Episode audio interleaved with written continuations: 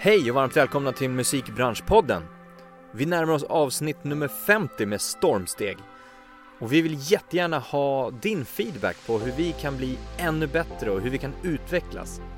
Är det någonting speciellt du vill höra? Eh, någonting som vi ska lyfta? Gäster som du vill höra? Hör av dig till oss på info.dmgeducation.se. Vi svarar på allt vi får in. Gäst idag är Samuel Arvidsson, Commercial Director på Universal Music.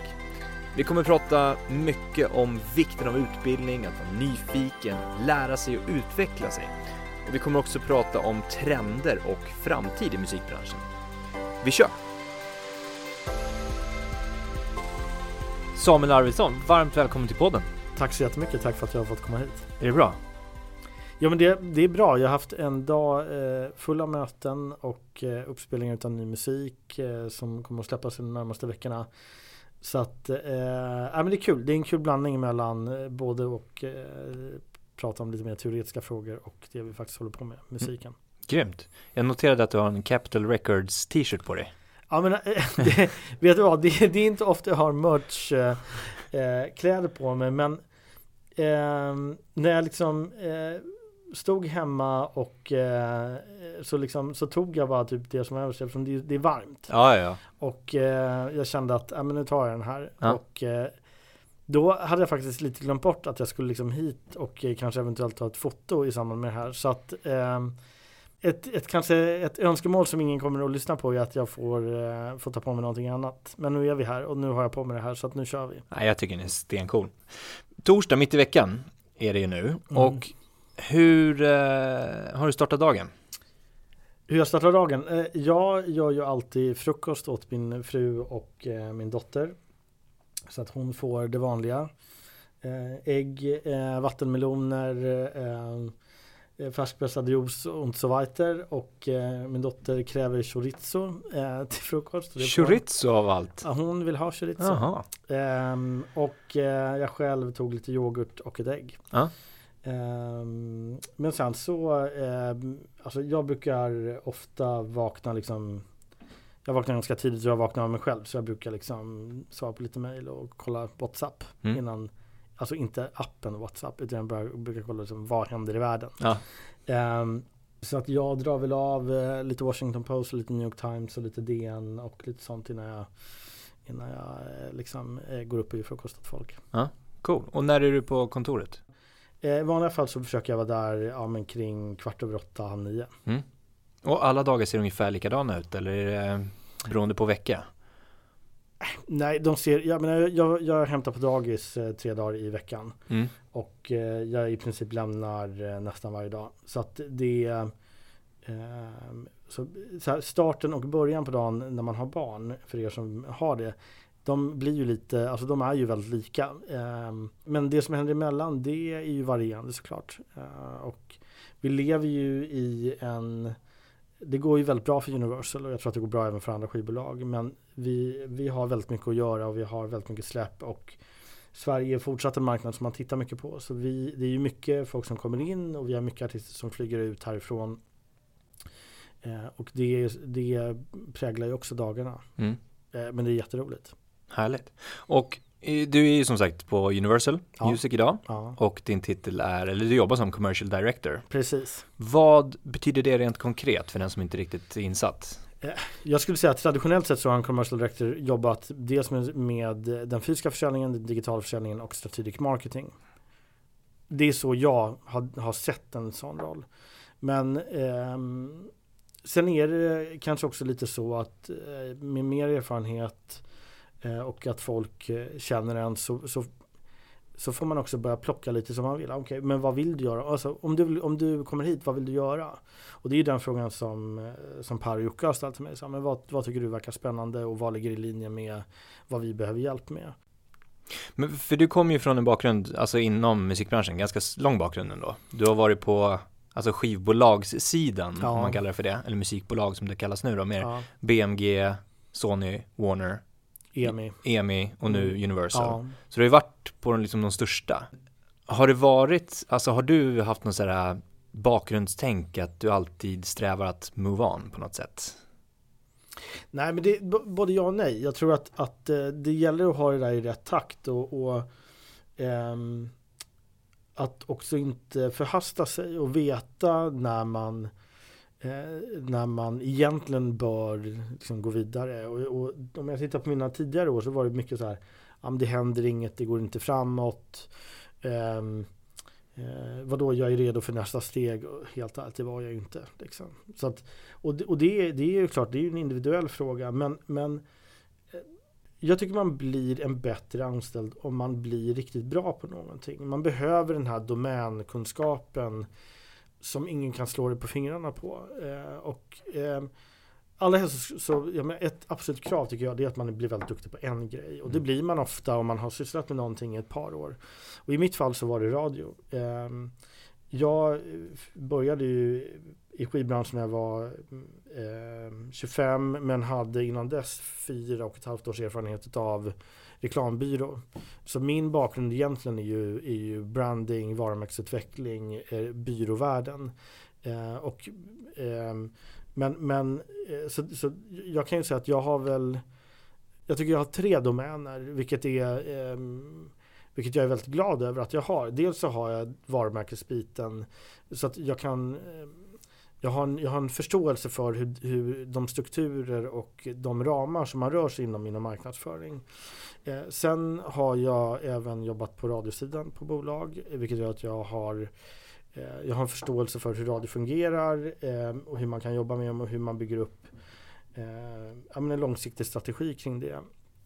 Och sen har jag under de senaste tio åren ehm, delvis exklusivt men också i delar av mitt arbete jobbat med eh, Spotify, Apple, YouTube och så vidare.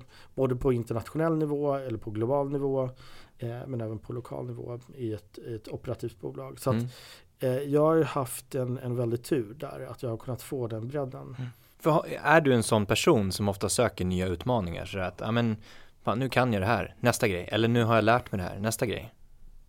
Det är en jättebra fråga. Um, ja, men alltså, jag känner mig ganska normal på det sättet. Men sen inser jag att jag kanske inte är det. Men, men jag tittar lite på vilka delar som jag har erfarenhet i och som jag tycker att jag besitter någon slags edge inom. Och, och dels så har jag eh, både en, en, en erfarenhet och tror att jag kan föra någonting till bordet vad det gäller eh, musik. Eh, jag har en erfarenhet inom, men, inom business kan man mm. väl säga. Och det är klart att, att kan du få ihop en kvadrant mellan konsten, om du kan leva mellan konsten och Excel-arket Eh, vilket jag har gjort under eh, hela min egentligen karriär. Därför att radiojobbet på ett skivbolag är ju väldigt musikfokuserat. Du måste sälja musiken. Så att du måste vara med, du, du måste ha passion mm. eh, för, för musiken. Men du sitter också med listorna, du sitter också med, med och jag har även den här säljbakgrunden. Så jag har både eh, jag har både Excel-arket skulle man kunna säga och jag har, jag får också jag har också en, en erfarenhet inom, inom konsten utav, utav branschen. Mm. Eh, sen har jag eh, också tänkt liksom tanken kring, kring utbildningen som vi säkert kommer att komma in på fram, framöver. Inte för att jag vet exakt vad du kommer att fråga. Men där jag också har sagt att jag vill eh, ha en jag vill vara i gränslandet, gränslandet mellan den akademiska världen och näringslivet. Mm. Så att jag känner att jag har en kvadrant mellan konsten, Excel-arket, den akademiska världen och näringslivet. Eh, som jag har just nu och har haft under de senaste fem åren. Mm. Um, och det är ja, fem, sex åren. Men, men uh, det är ju ingenting som kom dag ett. Det, men det är någonting som jag aktivt har strävat efter att kunna få ha de fyra delarna i mitt yrkesverksamma liv. Mm. Det har varit någonting du har tänkt på hela vägen, liksom, ända från start att men det här är en målsättning jag har eller en vision att ja, men jag ska ändå ha ett ben i varje. Ja, men det, jag, har, jag har insett att för att jag ska kunna vara så bra som möjligt på jobbet så måste jag även eh, ligga med ett relativt högt liksom, kunskapsintag. Mm. Eh, och då är det den akademiska världen och självstudier och att ändå jag menar att ändå försöka ha ett ben i den världen eh, är viktigt för att kunna hålla ett tempo på kunskapsinhämtningen. Men jag vet också att jag kan inte riktigt motivera mig att bara lära mig för att jag ska lära mig. Det måste finnas någon praktisk eh, eh, användning för det. Mm. Och det är därför den här kombination, kombinationen tycker jag är viktig. Den är viktig för mig, att, att jag kan få göra båda. Mm. För jag tycker så här, du pratar om det här med att bli bra på någonting också, ens, ens domäner. Mm. Um, att det är svårt att själv inse när man blir bra på någonting. Uh, att man behöver andra. För att jag kan själv uppleva att när man liksom jag kan inte riktigt det här att man tycker det själv, men att någon annan säger att men fan du är ju grym på det här. Uh, hur tror du att man bör liksom tänka där, än att bara liksom sträva efter högre och högre och högre? Att man någonstans bör inse att men nu är jag faktiskt expert inom det här domänet. Ja, men då, jag, jag, tycker faktiskt att man kan sätta en tidslinje på det. Mm. Att, att eh, om man tittar eh, så som jag har lärt mig och jag, jag, tror att det ligger någonting i det. Eh, att, för jag har hört det från flera att under, under det första året så är de flesta inte en speciellt lönsam affär under, för en arbetsgivare. Man, det här handlar inte om om att man liksom inte är nytta. Det är inte det. Men jag försöker liksom beskriva så att, säga, att, att man är inte så duktig på sin position som man skulle kunna vara. Ehm, men sen efter typ ett, ett och ett halvt år då börjar man liksom svänga om och då börjar man förse bolaget med värde. Ehm, så att, och då kan man tänka sig, okay, för att man då ska liksom kunna eh, ge sin arbetsgivare värde, då tror jag att man måste stanna ett jobb i eh, mellan två och ett halvt och tre och ett halvt år. Jag tycker kanske inte att man ska stanna längre. Ehm, och när, då tycker jag att någonstans kring treårsstrecket då bör man nog fundera på så här, okay, vad, är, vad är nästa steg, vad är nästa, liksom, vad är nästa utmaning? Mm. Men ofta är det ju så att folk eh, jag har haft förmånen att jobba med, med väldigt många människor och ofta tänker ju, ofta så får man ju så här frågan så här, ja men, eh, ja men nu kan jag det här, mm. nu vill jag gå vidare. Mm. Eh, och då kan jag, då vet ju jag att eh, om jag frågar dem om ett och ett halvt år, om de tyckte när de sa det här till mig, eh, om de var speciellt bra på sitt jobb så har jag i 100% av fallen inte någon som tyckte att de var speciellt bra på sitt jobb. Nej. Man har ofta inte så bra koll och det är okej. Okay. Eh, och jag säger inte ens att man ska vara medveten om det, men, men eh, människor med, med erfarenhet har ofta ett annat perspektiv eh, och kan se dels vad du har, det tycker jag är viktigt. Man tittar på vad har du faktiskt åstadkommit. Måste också börja ställa sig frågan så här, men du har en hel del kvar att lära. Um, och eh, som en diskussion som jag faktiskt hade idag med, med en, eh, min kollega att väldigt ofta så, så handlar det om att bygga relationer som också är långvariga. Alltså gå ut och ta en öl på krogen. Jag har ingenting emot det. Det kan säkert vara jättetrevligt. Det är inte just min grej. Men det finns människor som tycker att det är, är roligt och meningsfullt. Men när du ska bygga relationer som ska hålla i 5, 10, 15, 20, 25 år. Mm. Då kan man, då är det en annan typ av relationsskapande som bygger mycket mer på förtroende. Vem du är som person, att du kör ett rent spel, att du är, att du är en, en, en att du har trust mm. hos folk. Mm. Och det är ingenting du bygger på ett halvår. Du bygger inte ens på ett år. Det är ju liksom, du måste gå, du, ni måste gemensamt gå på några törnar.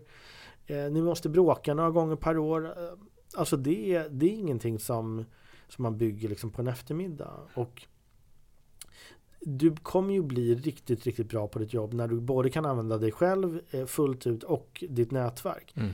Du har ingen nätverk. Du har ingen nätverk internt på ett bolag på ett halvår. Jag kan lova att du har mer utav ett nätverk efter två år än ett, ett halvår. Och bara där, bara på den korta tiden så, och då förstår man människor som har eh, fem, tio års erfarenhet utav ett, ett bolag eller en bransch att de kan åstadkomma väldigt mycket mer mm. och lösa andra typer av problem som har ett högre värde för bolaget än om du har jobbat i tre månader. Mm. Så att det där perspektivet kan man behöva hjälp med att, mm. att förstå. Men också, jag tänker så här, ja, men det, är en, det är ett verktyg, mm. tidslinjeverktyget, mm. men också blanda det med mätbara mål ja. och förstå att jag vet inte om man är chef då till exempel och mm. har anställda att ja. föra den diskussionen kring att alright, vi, vi sätter upp mål för att vi vill nå hit eller du vill nå hit mm. eh, och blanda med den personen i fråga att sätta sina egna mål. Ja. För att då lättare kunna förstå att när man kommer dit att ja, men jag kommer komma ännu högre eller när man har ja. kommit ännu högre och förstå att successivt att man lär sig och att man man, man blir bättre Ja. på det man tar sig an hela tiden. Än om att man liksom in, inte alls sätter mål. Nej, men, eh, det är bra att du säger det. Ofta är de här målen ganska tradiga. Mm, Det är så här, ja, ibland är målet att du måste göra det här i åtta månader till. mm, Ehm, men sen, jag, menar, jag, kan, jag kan bara gå till mig själv. Jag kommer ihåg när jag började på BMG. eh, och jag började på radio och eh, jag tog över efter Daniel Breitholtz på den tjänsten. Niklas, Niklas Ekstedt, liksom, God bless him, eh, tog sig an mig. Och tyckte väl efter några månader så att liksom jävla snorvalp liksom.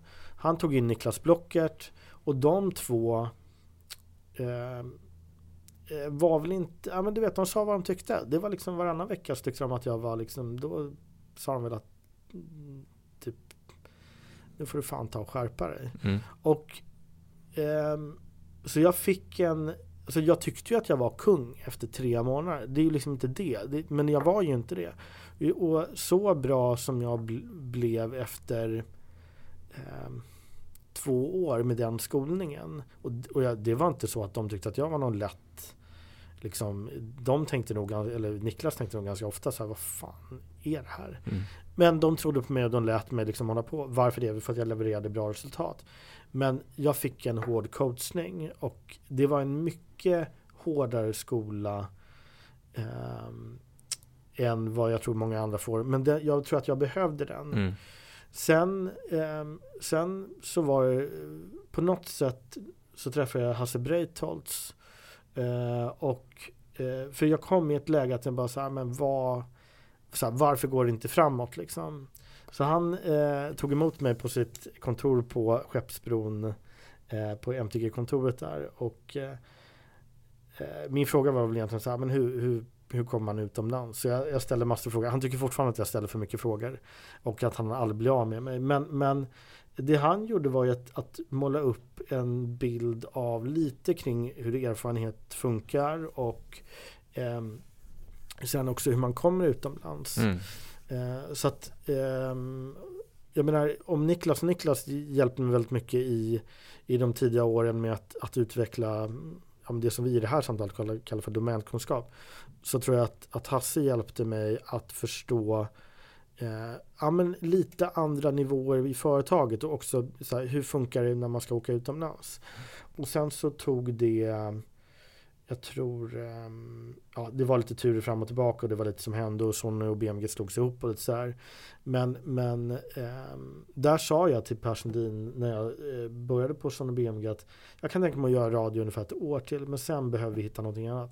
Och han bara, ja, men fine. Och så började jag då komma in på, på Digital Sales. Jag jobbade mycket med Birgitta Bokström som nu är på Warner. Och um, Eh, och därifrån, jag hade också Johan Söderfors på, som är på Spotify som, som chef. Och från, från där så, så, ehm, så fick jag ett jobb i London. Eh, mycket på grund av mitt egna initiativ och driv såklart. Det var ju liksom, jag fick göra det själv. mm, Men, men i- Hasse hade ju lärt mig hur man, lite hur man skulle göra och hur man kunde tänka. Och ehm, så att jag, menar, jag har ju haft väldigt många runt om mig över tid som har knuffat mig i rätt riktning men också haft ganska liksom kort koppel att liksom shape up. mm, Ehm, så att mm, på det sättet har jag haft ehm, jag, jag har ju också fått jobba under väldigt mycket olika duktiga människor. Alltså allt från Lisa Öhman till Birgitta, till Per, till, till Johan, till Niklas. Alltså hur många som helst. Och, ehm, och jag, menar, jag kan säga att bara efter ett par månader på BMG så, så eh, om det var veckor så var det ju liksom, jag var ju nästan på väg att åka ut. Och då förbarmade sig eh, Filip Wilén och eh, Micke Hageman eh, som nu är på Sony eh, och typ förlät mig för att jag hade gjort bort mig inför en av deras artister. Eh, och jag fick fortsatt förtroende. Så Mm. att ehm, som du hör, det är ju inte, i mitt fall har det varit väldigt många som varit inblandade i, i, i, ehm, i att det har gått bra. mm. Men det känns som att då, det är ju en, en av faktorerna också i så fall. Ja. Att man får jobba under flera personer. Man får jobba på olika arbetssätt, Ja. olika arbetsplatser. Ja, Du, du samlar ju erfarenheter därifrån. Och även, precis som du sa, du trodde att du var liksom kung på det efter tre månader. Ja. Då insåg du ju att du inte var det. Eller du, du insåg ju inte att du inte var det då, antar jag. Nej, Utan nej, det kom det, väl senare nej, nu att nej, du har ja, förstått att du inte var det? Nej, jag insåg ju det liksom efter ett par år att det där var inte... Ja men precis, ja. Och, och det är ju det, erfarenheten har du ju samlat på dig och nu har du säkert det, liksom tänkt att, ja men jag är inte bäst på det här. Jag kommer, liksom, ju mer jag jobbar med det, ju bättre kommer jag bli. Så att om tre år kommer jag bli bättre än vad jag är idag till och med. Ja, nej men eh, min mentor tycker att eh, hon hoppas att jag ska kunna vara någorlunda bra när jag är 45. Ja. Eh, och det är, det är ju en bit kvar så jag har ju liksom, men, men, eh, men det är också sådär ehm, att liksom titta, hitta perspektiv och liksom, och framförallt jag, som jag väldigt mycket gör är att jag, jag eh, lyssnar och lär väldigt mycket från andra. Mm. Eh, och det kan vara alltifrån ett samtal som jag har med Jocke eller ett samtal som jag har med med Charlie eller med Saki eller med Amanda eller Corinne eller vem det nu kan vara. Jag ser liksom ingen riktig sån här begränsning. Utan eh, jag tror att det finns väldigt många som kan lära mig väldigt mycket. Mm. Eh, men, men en sak som nog faktiskt nu när vi sitter här. Eh, jag, jag försöker alltid att plocka upp saker som jag känner att så här, det är bra, bra mm. idé. Mm. Och det, det, det har ju tjänat mig väl.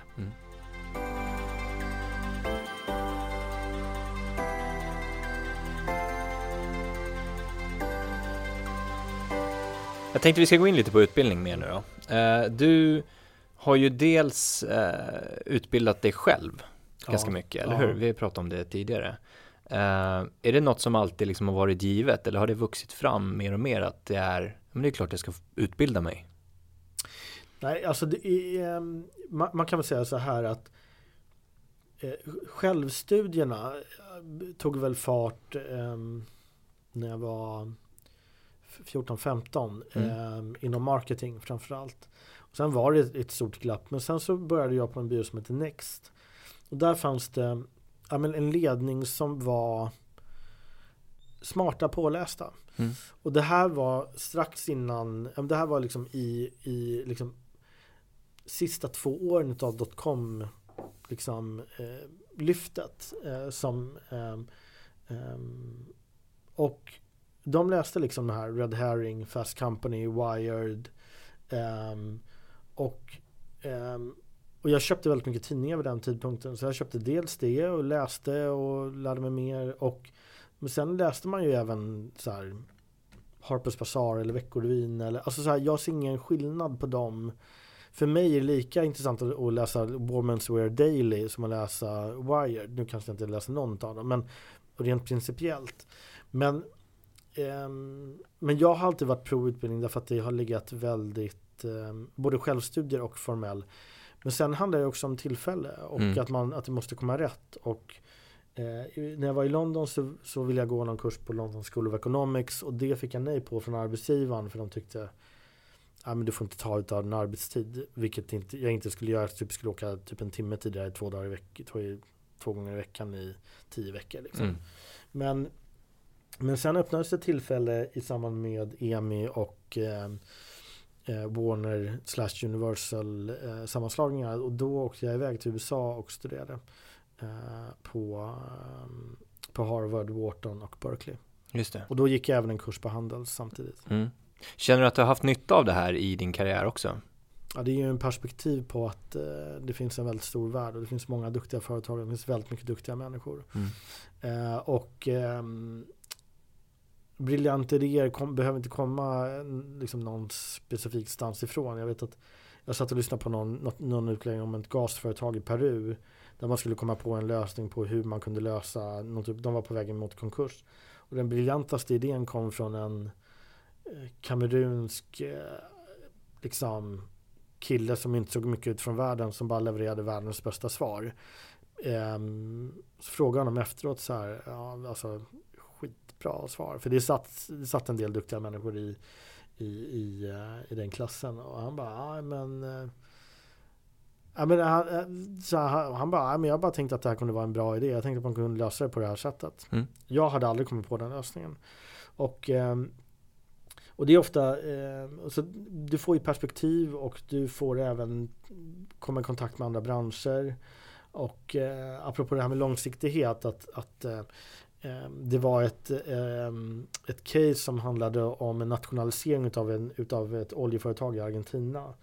Där liksom vi, ah, vi kallas i gruppen för vi som sålde schampo, alltså vi som inte höll på med, med riktiga saker. Typ olja, eh, shipping, alltså det, det ansågs vara riktiga saker och vi andra ville på med schampo. Och, eh, och då, var, då tyckte ju vi som höll på med schampo då att, eh, ja men vadå, det här är ju fullkomligt förkastligt. Mm. Argentinas stat går bara in och nationaliserar det här oljeföretaget. Medan de som höll på med ja, riktiga grejer då, eh, de var såhär, nej men vadå, de har ju bara hållit på i fem år liksom. Fan vi, vi har haft en relation med Shell i 130 år. Jag försöker säkra vi, du måste ta hand om liksom 30 år generationer ner i, i ditt land. Då kan, då kan du inte hålla på och jobba med sådana här människor. Alltså helt annat perspektiv. Mm. Um, och, och det här är ju det är nyttigt. Mm. Um, för jag fick ju en helt annan idé om vad långsiktighet var för dem. För det var så här 100, 130, 140 år. Mm. Det tyckte de, det är, en, det är en meningsfull relation, en affärsrelation som ska hålla så länge. Och sen sitter vi och gnäller om liksom så här, ja, Spotify delar inte den här låten på spellistan. Alltså förstår du? Ja. Det är en annan, annan värld. Ja. Den ena är inte bättre än den andra men det hjälper att kunna ja, få men just det perspektivet som du säger. Men sen, du har ju även, eh, du är ju involverad själv att utbilda andra. Ja, du är ju bland annat eh, involverad i, eh, på, du är lärare på Berkeley College of Music i Valencia. På deras Global Entertainment and Music Business Program och Handels ja. här i Stockholm. Mm. Om man bara lite kortfattat berätta vad du lär ut, som vi börjar med Berkeley. Ja, men det är ju, det, jag skulle säga att det är, en gener, det är inom marknadsföring och, och um, egentligen alltså hur man släpper musik. Mm. Eh, det är ganska, det är både högt och lågt i den, men framförallt det är en ganska, det är en crash course på eh, 12 lektioner eh, i Valencia för masterstudenter. Eh, det är klart, det är en del teori. Det här behöver ni kunna. Men sen är det ju en diskussion om men vad, hur fungerar det i verkligheten? Mm. Eh, för att som, som, det är mycket mer slump och det är mycket mer tillfälligheter än vad man kanske tror. Ja. Eh, och det behöver man kunna förhålla sig till. Men på Berkeley så är det eh, jag skulle säga så här, det är, en, det är en grundkurs i marknadsföring, promotion och skivsläpp. Mm. Eh, på handel så är det ju case-drivet och det, det kan ju vara allt ifrån att, eh, som hårborstar till smink till eh, bank till, det är mycket bredare och där brukar jag ha mellan fy, fem till åtta case per termin som jag jobbar med. Men det är kopplat liksom till, alltså marknadsföring, att få ut produkter eller tjänster? Ja, det skulle jag säga. Ja. Ehm, och framförallt att generera idéer och ehm, arbeta kring strategier um, um, som företag har inom specifika frågor. Mm. Mm. Vad är roligast att lära ut då? Du måste vara ärlig. Ja, men jag tycker båda ger väldigt mycket. Därför att det ena är ju att om, om du, jag tror att det gäller alla människor, att om, om någon tvingar dig att ställa dig inför en grupp människor, nu ska du prata om ja, men the basics kring marknadsföring och hur man kan tänka kring eh, olika eh, teorier och modeller och sen försöka ta ut det till verkligen, alltså du blir ju bättre för du måste ställa dig och förklara det. Mm. Och det gör ju också att din tanke och dina ramar blir, blir renare, man ska säga. Och eh, eh, ofta är det ju så att de här problemen som kommer upp i vardagen eh, kan ibland lösas med att man kan ställa rätt frågor. Och det är ofta det som utbildningen handlar om. Att man på ett eh, oberoende sätt utan påverkan från annan, andra ska kunna komma upp med lösningar som, som, eh, som leder i en meningsfull riktning. Eh, alltså annars är utbildning helt värdelös. Det är, ju det, det, är inte, det är inte egentligen det du lär dig på pappret som är, utan det, det är eh, det är ramar, det är modeller, det är tankesätt, det är vart du kan hitta informationen. Ehm, och på något sätt kunna applicera dem i en vardag och också veta när man behöver stiga utanför dem. Mm. Um, och det är det som utbildningen ger. Och, det, och ska du dessutom ställa då och liksom lära ut det, då, då är det klart att då, då blir man ännu lite bättre. Men, men på Handels, det är ju väldigt, ni, det är ju lite konstigt, men det är ju väldigt mycket en fråga om, så som jag upplever att de utmaningar som finns i den här typen av utav arbeten är eh, inom persondynamik. Mm. De svarar inte de säger att de ska göra det här. Um, um, nu har vi tänkt så här. Eh, alltså det, det är ofta inte själva det arbetet som syns på ett pappret som är som jag tycker är liksom utmaningen utan det är ofta så här det är ofta de här, okej, okay, ni som grupp, hur funkar ni ihop? Mm. Eh, hur funkar ni med kunden? Mm. Jag menar, om ni kliver in på Alfa Laval och eh, det är en helt ny chef, hur kommer han eller hon att vara gentemot er jämfört med om du pratar med en människa som är ute till dig 25 år? Det är mm, antagligen lite mm. skillnad.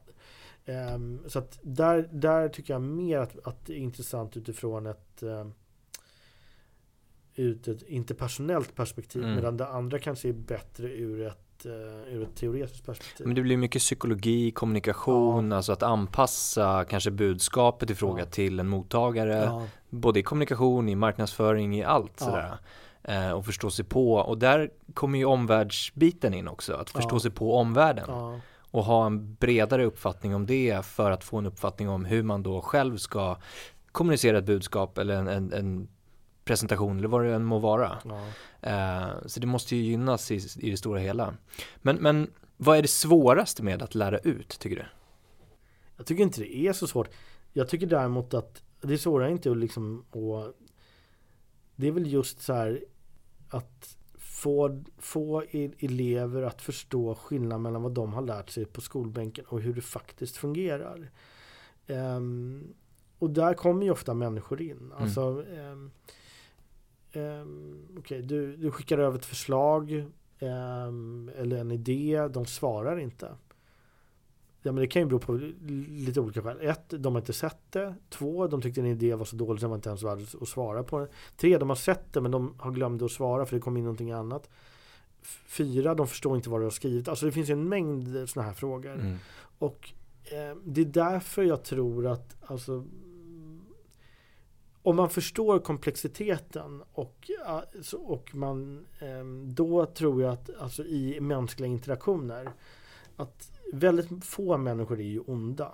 Jag menar, det är klart att de kan vara inkompetenta men inte heller så vanligt. Ofta så beror det på eh, att, så, att de inte agerar exakt rationellt. Det beror ju på att de har saker omkring dem som gör att de inte kan agera rationellt. Eh, och man ska ju veta att de flesta människor tycker själva att de agerar rationellt. Mm. Men återigen, för att komma tillbaka till det här med långsiktiga relationer. Om man hela tiden går på vad det där mejlet säger eller vad de säger eller vad de inte säger. Och, och titta bortom det och titta på människan. Mm. Och liksom, då, då blir det lite lättare. Mm. För annars blir man ju helt galen. Folk, är ju, folk kan ju säga och göra precis vad som helst. Men det gäller att kunna titta bortom det. Mm. Och det gäller både i det, det, lilla grupparbetet men även i, relationer eh, Alltså i professionella relationer som ska sträcka sig över längre tid. Om, om du får se lite dig själv utifrån då? då? Mm. Vad är dina styrkor som, eh, som lärare? Eller som utlärare? Ja, men jag, jag kan säga att vad, vad, jag tycker är viktigt. Jag tycker det är viktigt att man både pratar om det teoretiska och eh, sina praktiska erfarenheter. Ja, men ibland kan jag säga så här, så här funkar det i teorin, men i praktiken så gör det inte det. Mm. Um, återigen, väldigt många jag tror att ju mer erfarenhet man har desto mindre rationellt se, ser man världen. För man förstår att ja, men hur sker till exempel befordringen och företaget ut? Ja, de är ju inte helt rationella alltid. Och framförallt inte för, för, för de, kan ju, de ter sig ju rationellt för den som fattar beslutet. Att jag hade bara de här två att välja på och den här tackade nej, då hade jag bara den här kvar. Mm. Det skulle kunna vara så.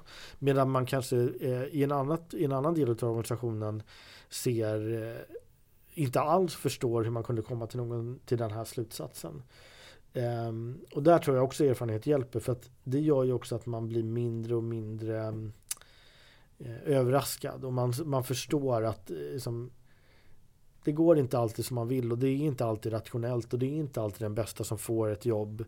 Um, utan det kan vara andra saker som bidrar. Ehm, så, så, och, och kan man lära ut det och förstå det i en om man kan diskutera sådana saker i, i, under en lektion eh, men också kanske titta på deras egna fördomar eh, då, och diskutera dem på ett konstruktivt sätt. Då tror jag att man kan få, det är så jag väljer att göra det. Mm. Eh, för jag tycker, jag tycker om man kan blanda ihop de komponenterna då kan det bli en bra diskussion. Mm. Och vad tycker du om utbildningsalternativen som finns idag? för de som vill jobba i branschen om vi begränsar det dit bara? Jag tror att vi är på väg åt rätt håll. Um, om jag tittar på de utbildningar som är musikrelaterade som jag har varit med eller mindre inblandad i um, och kanske har föreläst på så, så märker jag så här, att det går åt rätt håll. Och um, jag tycker de är viktiga därför att det visar på att man har ett genuint intresse. Alltså att bara, vi har hur många som helst som söker hos oss som bara, jag gillar musik. Ja men vad har du faktiskt gjort för att, för att visa att du försöker förstå den verklighet som vi och våra artister lever i. Jag menar, har man gått en, en um, gitarrkurs på en folkhögskola i, liksom, i ingenmansland, då blir det lite så här Okej, okay, men har man däremot kanske ansträngt sig och, och vill ha ett jobb inom businessdelen eh, Ja men då, då kanske man behöver komplettera den utbildningen. Har man däremot gått någon av de musikutbildningar som finns Då har man i alla fall visat att man vill ha lite, att man har lite skin in the game. Jag har mm. offrat någonting för att jag vill göra det här. Sen är det väl så att människors kapacitet och förmåga är ju inte kopplat till utbildningen. Alltså det, det, jag kan inte direkt säga att utbildningen är det som har avgjort hur någon har lyckats på arbetsplatsen. Men det är biljetten in. Utan sen när du börjar att jobba eh, på ditt första jobb eller på en arbetsplats. Då, är det ju, eh, då, får du, då måste du leverera. Mm. Och det har ju en del människor en väldigt bra kapacitet att kunna göra och andra har det mindre. Mm. Och som du är inne på det här med att fortsätta utbilda sig. Alltså självstudierna efter det för att inte nästa ska komma ja. och replacea dig. Ja, ja men, och så är det ju att, att eh, idag är det ju så att eh, du måste vara, du måste kunna vara expert mm. på det du håller på med och jag tycker man kan nästan se det så här att om man bortser från när, när du är ute med dina kollegor och de dunkar i ryggen och tar en öl ihop och lyssnar de på dig? Tar de dina råd? Eh, läser de dina förslag? Blir det som du föreslår? Alltså inom exakt det här området som du kanske jobbar med. Mm. Ja men då, då anses du säkert vara, liksom, ha ett gott renommé. Folk litar på och har förtroende för din yrkeskunskap. Har du inte det, ja men då, då tror jag att då, eh, då behöver man nog fila på det lite. Mm. Och både, och, så, men då, där tror jag att, att det är lätt att glömma bort så här. Folk tycker du är jättetrevlig, men de kanske inte respekterar yrkesmässigt. Och det är det här som, och eh, eh, det är också ibland så att när du märker att, att eh, okay, Lisa här är bättre än Kalle, ja men till slut så får ju Lisa ditt jobb. Det är ju liksom om inte du, om inte du steppar upp. Jag tycker inte man ska känna en stress inför det. För det är ju också en möjlighet, då är det ju liksom, det är väldigt tydliga regler. Att eh, det är ju inte på något sätt att någon, att det finns regler någonstans bort, bortlåsta någonstans i ett konstigt bergrum i ett annat land. Regeln är ganska enkel. Om du är riktigt bra på det du gör. Mm. Om du kan tävla på både svensk och internationell nivå inom din, din din expertis, ja då, då har du ett jobb. Mm. Kan du inte det, nej, då, kanske du, då finns det en risk för att det kommer någon annan. Måste du step it up. Men vad tycker du om, jag tänker så här, eh, nät, alltså internet, gratisutbildningar, YouTube-kanaler, kan man lära sig mycket därifrån? Alltså som utbildningsplattformar, går det att liksom eh, vidareutbilda sig om man har den här grunden då till exempel, men för att eh, hänga med? Jag tror att idag um, så är det så att kunskap är demokratiserat. Den finns överallt och den finns överallt att hämta. Uh, men, och ibland, jag menar det är inte så att, så här, idag är det inte så att du behöver nödvändigtvis flytta från Hedemora till Stockholm med allt vad det innebär för att du ska kunna ta till dig kunskap. Men det sitter ju också hos den enskilda individen att de verkligen vill och att de verkligen lyssnar på det som sägs. Mm. Sen tycker jag också att Eh, att vara vetgirig, det är ju en livsinställning. Att vara nyfiken är en livsinställning. Och de, de flesta som, som, som jag träffar vill ju hävda att de är nyfikna och de är vetgiriga och de vill alltid lära sig nytt. Sanningen är ju att det är ytterst få som är det. Eh, eller de kanske gör det på något annat sätt än, än så. Men ofta märker ju det i, eh, i hur de utvecklar sitt yrke. Att eh, de var väldigt pålästa inför intervjun. Och sen kom de in och sen ska de liksom göra, omsätta det här till en verklighet och också förbättra sig själva. Mm. Och eh, de är ju alltid efterfrågade. Mm. Jag tänkte vi ska gå in lite mer på framtid. Du gillar ju framtid. Teknik och framtid, eller hur? Ja, kanske. Ja, men jag har ju varit på då, ditt kontor på, och vi har snackat lite. Eh, och jag har ju sett din tavla som du har där. Ja. Med x antal uppradade, kan man kalla det trender, trendspaningar? Ja, just Nästan. det. Ja, det var i början på att du måste varit där då. Ja, men exakt. Vad- be- berätta lite om det. Vad, vad var det för någonting? Nej, men jag, jag, ehm, jag tror ju inte framtiden i stora drag är så mystisk. Liksom. Jag, tror att, jag tror inte det är någonting som man bara så har i huvudet, eller jag har det i alla fall inte i huvudet. Utan, och jag kan inte liksom, liksom bara pang, det är det här som kommer hända. Men jag tror att om man sätter sig ner eh, och funderar lite på eh, vad det är som man tror kommer hända i framtiden, då tror jag att man kan komma ganska rätt. Mm. Eh, det är klart att då gäller det att- att förstå kanske lite olika dimensioner. Men jag tror att alla människor kan vara bra på att sia om framtiden om man bara ger sig själv tid. Mm.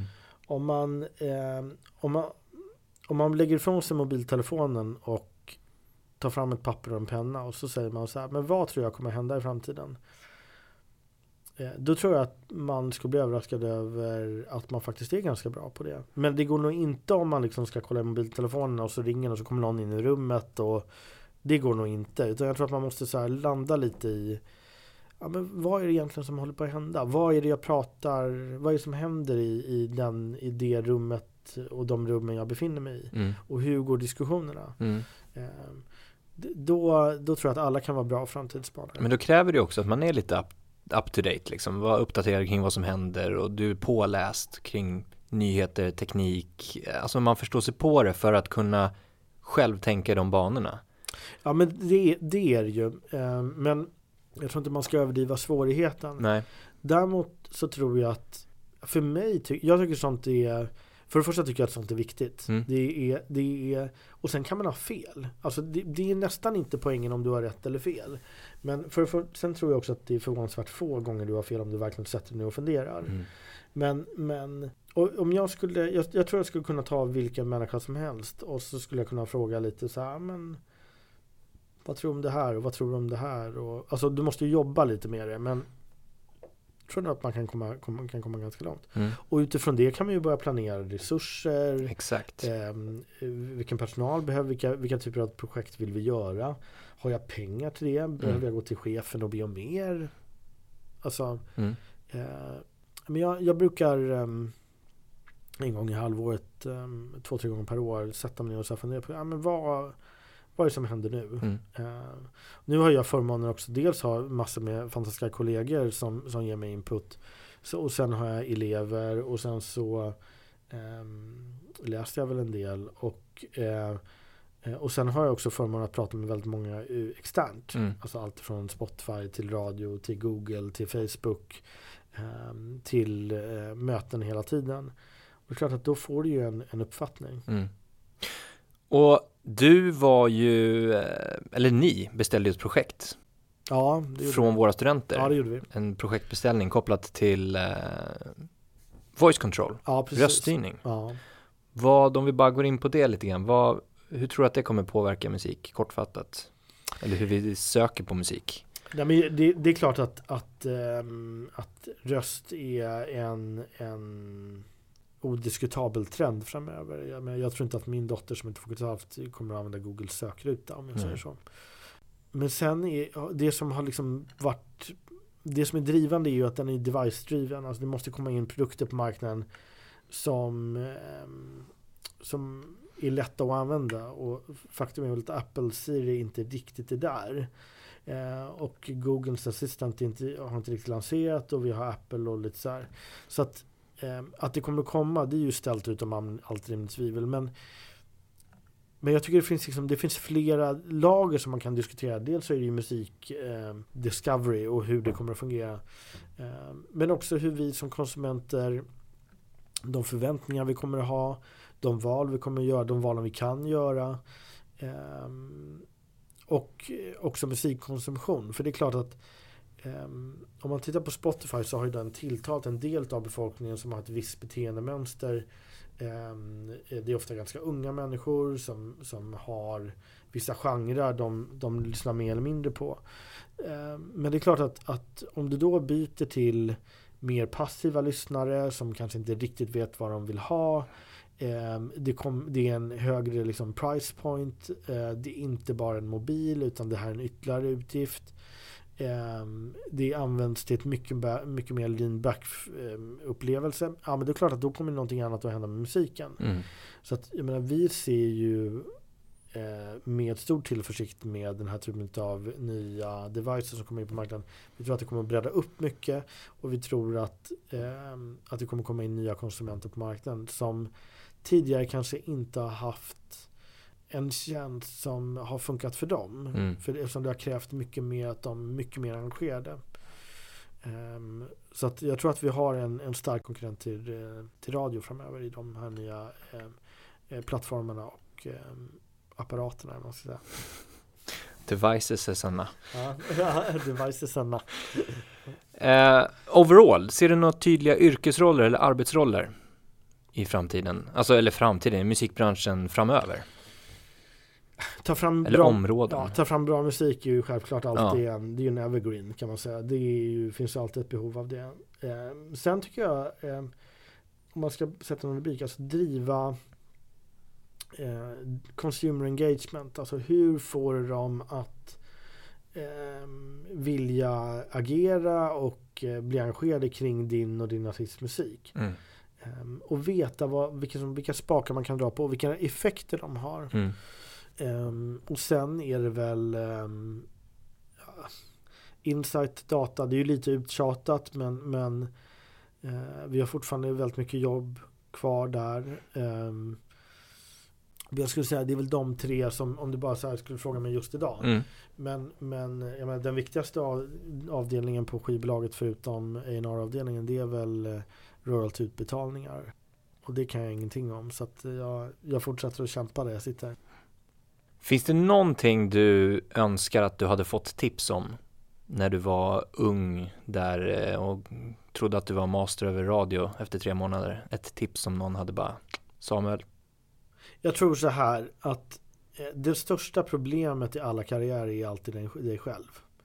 Det är klart att du, du kan alltid ha en, liksom en chef som är helt dum i huvudet. Det är klart att eh, du kan ha kollegor som sätter krokben för dig. Men ytterst så är ju du, din kunskap, din attityd och du själv, det är du som är problemet. Mm. Um, och, um, och det är du som måste, och det är ditt förhållande till hur du reagerar och hur du väljer att se på saker som kommer göra hela skillnaden.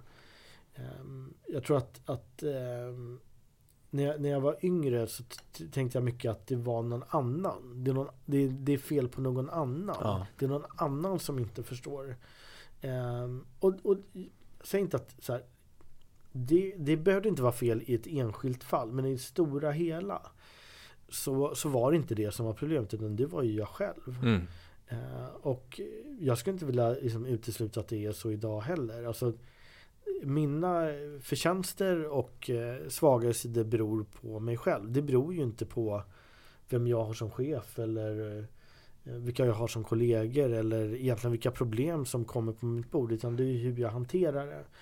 Och det är klart att det är ofta, det är ofta väldigt jobbigt att, att se det på det sättet för att det, självbedrägeri är ju väldigt vanligt. Eh, men det, det är ju det är avgörande att kunna titta bortom det. Mm. Sen kan man ha tur och det kan gå bra och det kan gå snabbt och det kan gå, gå långsamt men eh, att tro att det är någon annan det önskar jag att jag hade insett tidigare.